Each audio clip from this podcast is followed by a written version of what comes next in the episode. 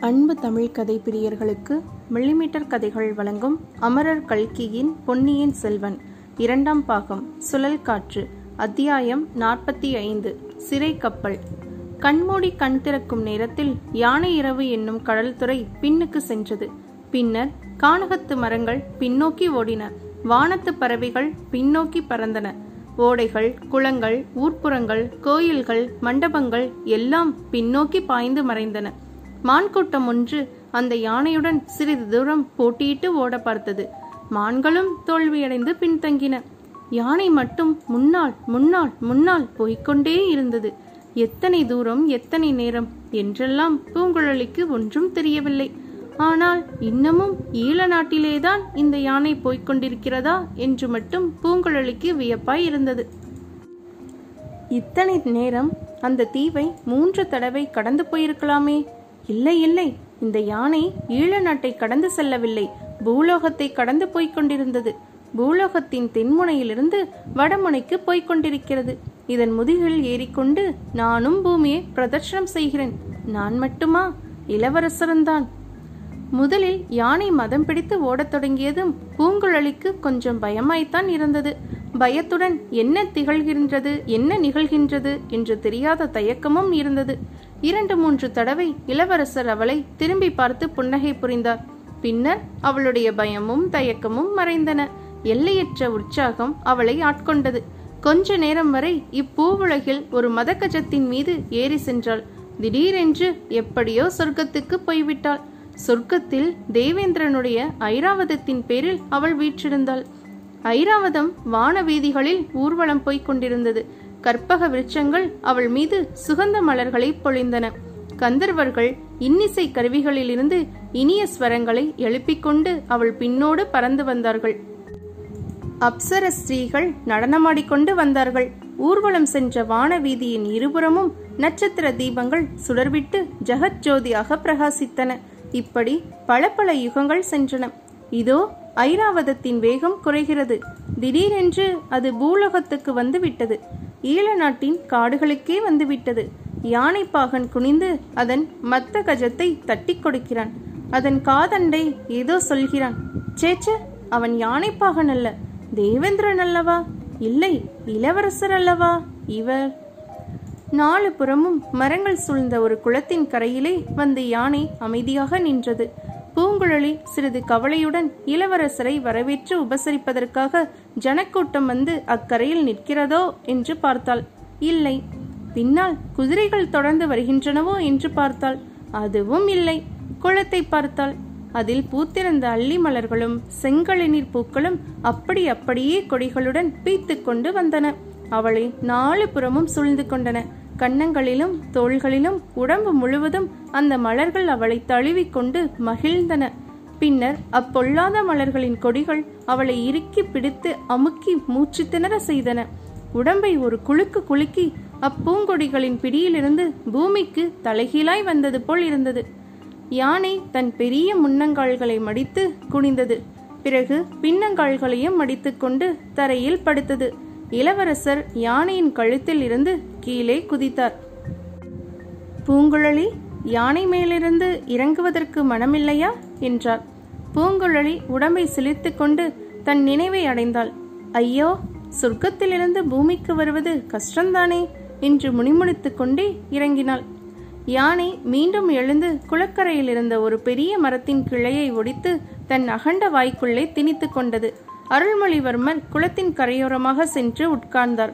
தயங்கி நின்ற பூங்குழலியும் அருகில் வந்து உட்கார சொன்னார். தெளிந்த நீரில் பூங்குழலியின் முகம் பிரதிபலித்தது.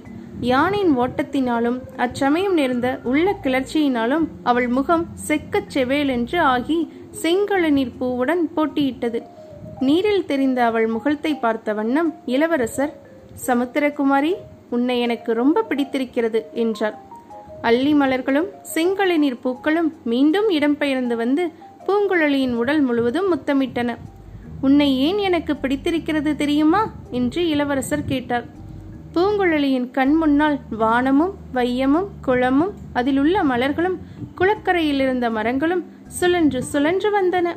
எனக்கு தெரிந்த ஒவ்வொருவரும் நான் அவர்கள் இஷ்டம் போல் நடக்க வேண்டும் என்று ஆசைப்படுகிறார்கள்.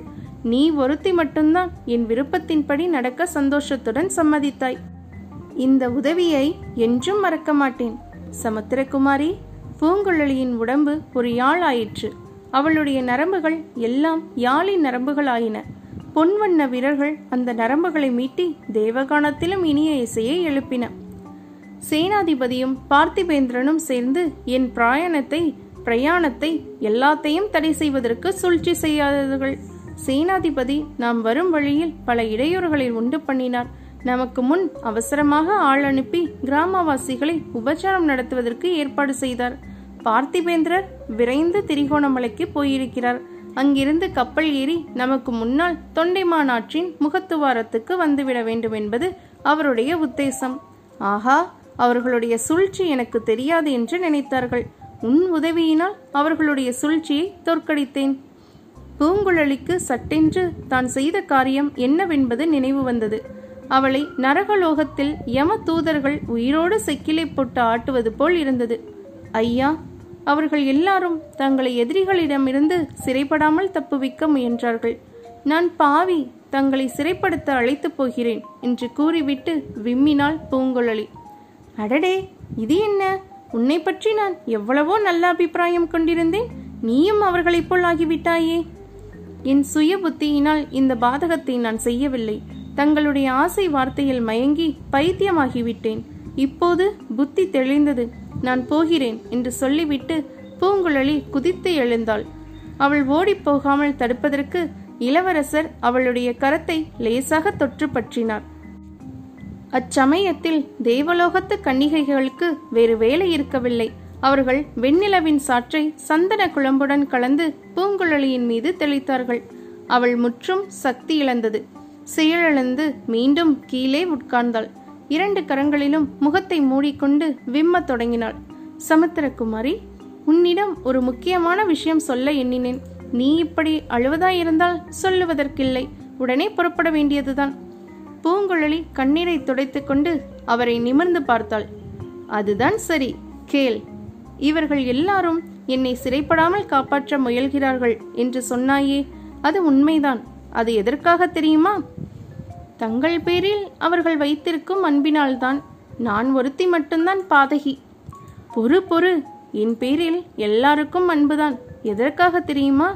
யாரோ ஜோதிடர்களும் ரேகை சாஸ்திரர்களும் சொல்லியிருக்கிறார்களாம் நான் ஒரு காலத்தில் சக்கரவர்த்தி ஆகப் போகிறேன் என்று. ஆகையால் ஒவ்வொருவரும் என்னை சிம்மாசனத்திலே தூக்கி வைத்து என் தலையிலே ஒரு கிரீடத்தையும் வைப்பதற்காக பார்க்கிறார்கள். பேராசை பிடித்தவர்கள் ஐயா அவர்கள் அப்படி ஆசைப்பட்டால் அதில் தவறு என்ன? இந்த லோகத்துக்கு மட்டும்தானா? மூன்று உலகத்துக்கும் சக்கரவர்த்தியாக தாங்கள் தகுதி வாய்ந்தவர் அல்லவா?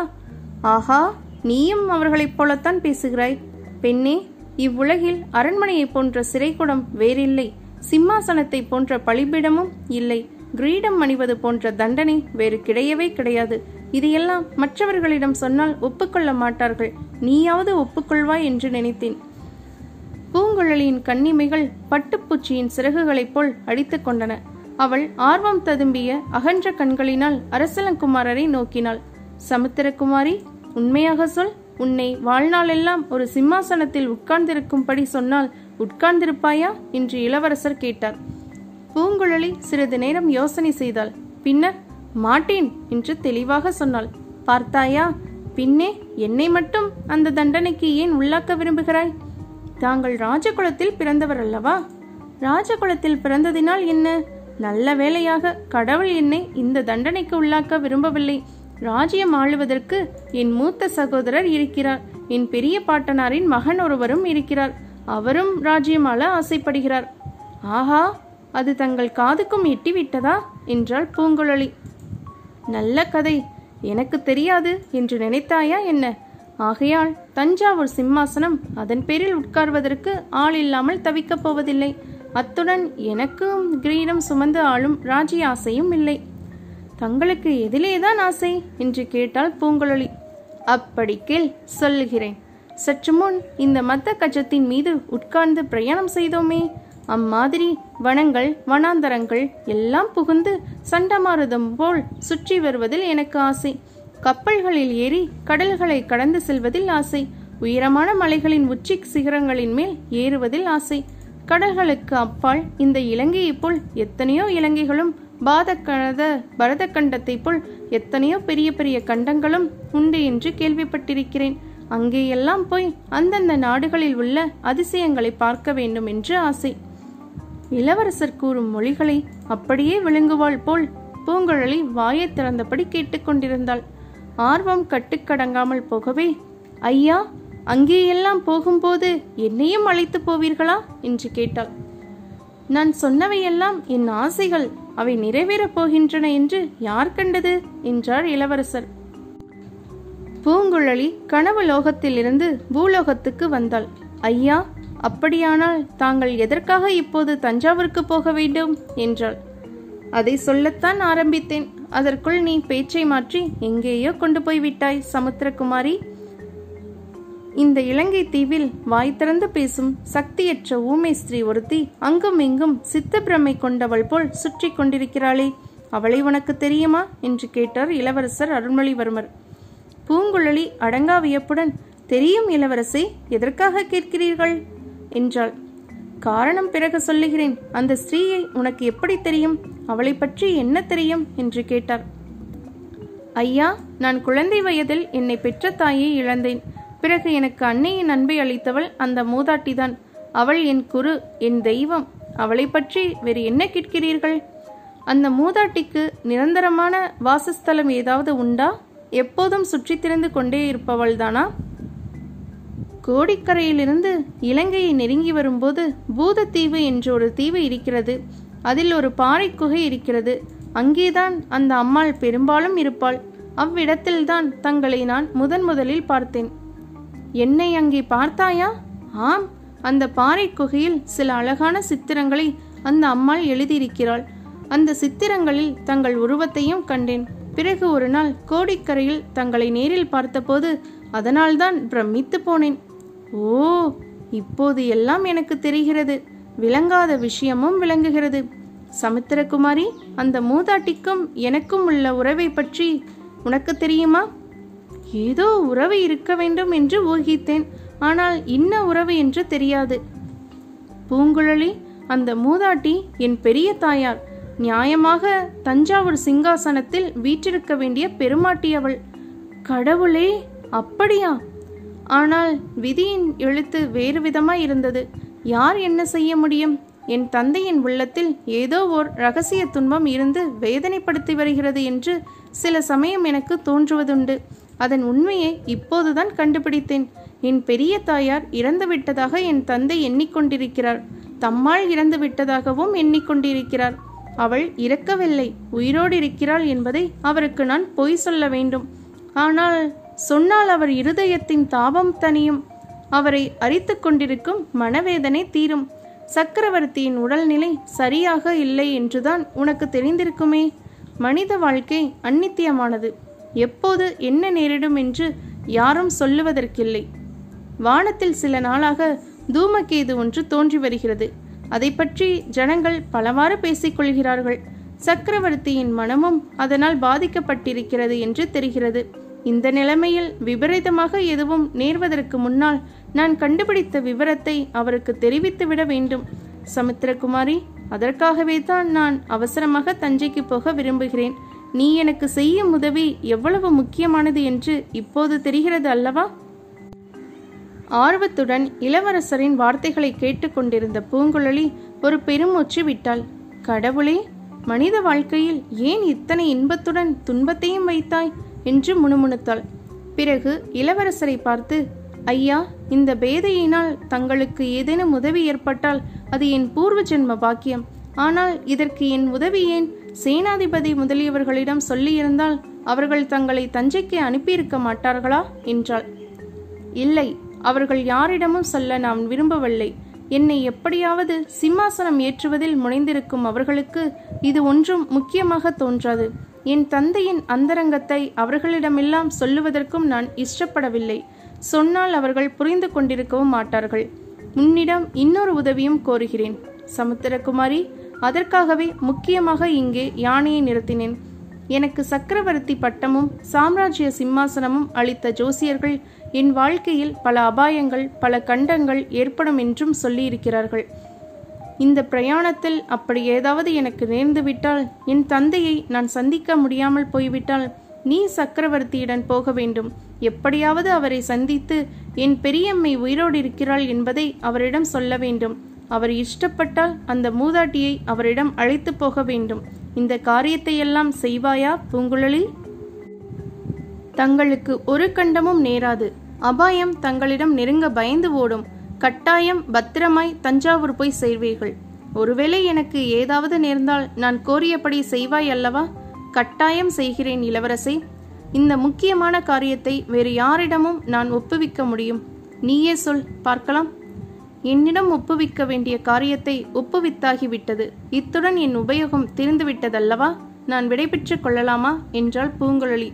அவளுடைய குரல் கண்ணீரின் ஈரப்பசையோடு கலந்து வந்தது.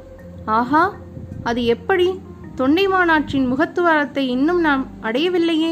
சோழ நாட்டு போர்க்கப்பல்களை இன்னும் காணவில்லையே? அதற்குள் எப்படி விடை பெற்றுக் கொள்ளலாம்? கோபித்துக் கொள்ளாதே. இன்னும் சிறிது நேரம் பள்ளி கடித்துக்கொண்டு என்னுடைய சகவாசத்தை பொறுத்துக்கொள் யானை மேல் மறுபடியும் ஏறி இன்னும் கொஞ்ச தூரம் என்னுடன் வா. புலிக்கொடி பறக்கும் கப்பலை தூரத்தில் கண்டதும் நீ என்னை விட்டு பிரிந்து செல்லலாம் என்றார் இளவரசர். மறுமொழி ஒன்றும் சொல்லாமல் பூங்குழலி யானை நின்ற இடத்தை நோக்கி நடந்தாள். இளவரசரும் சென்றார். அவருடைய வார்த்தைக்கு பணிந்து யானை மண்டியிட்டு படுத்தது. இருவரும் அதன் முதுகில் ஏறி கொண்டார்கள். முன்போல் யானையை இளவரசர் விரட்டவில்லை. ஆயினும் விரைவாகவே நடந்து சென்றது. சமுத்திரகுமாரி எனக்கு மிகவும் பிடித்த சில காரியங்களை பற்றி சொன்னேனே.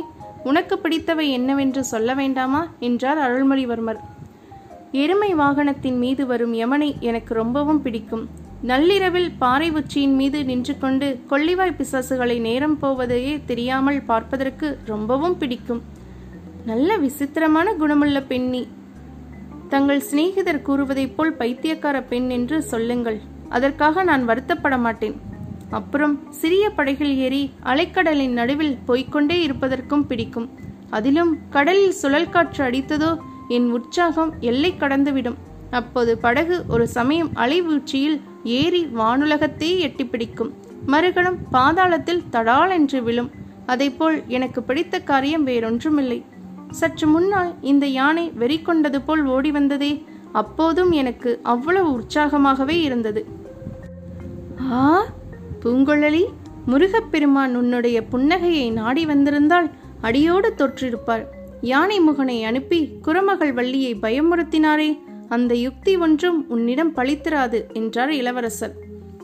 அவர்கள் தொண்டைமான் நதியின் முகத்துவாரத்தை அணுகியபோது ஆ இது என்ன? என்று பூங்குழலி கூச்சலிட்டாள்.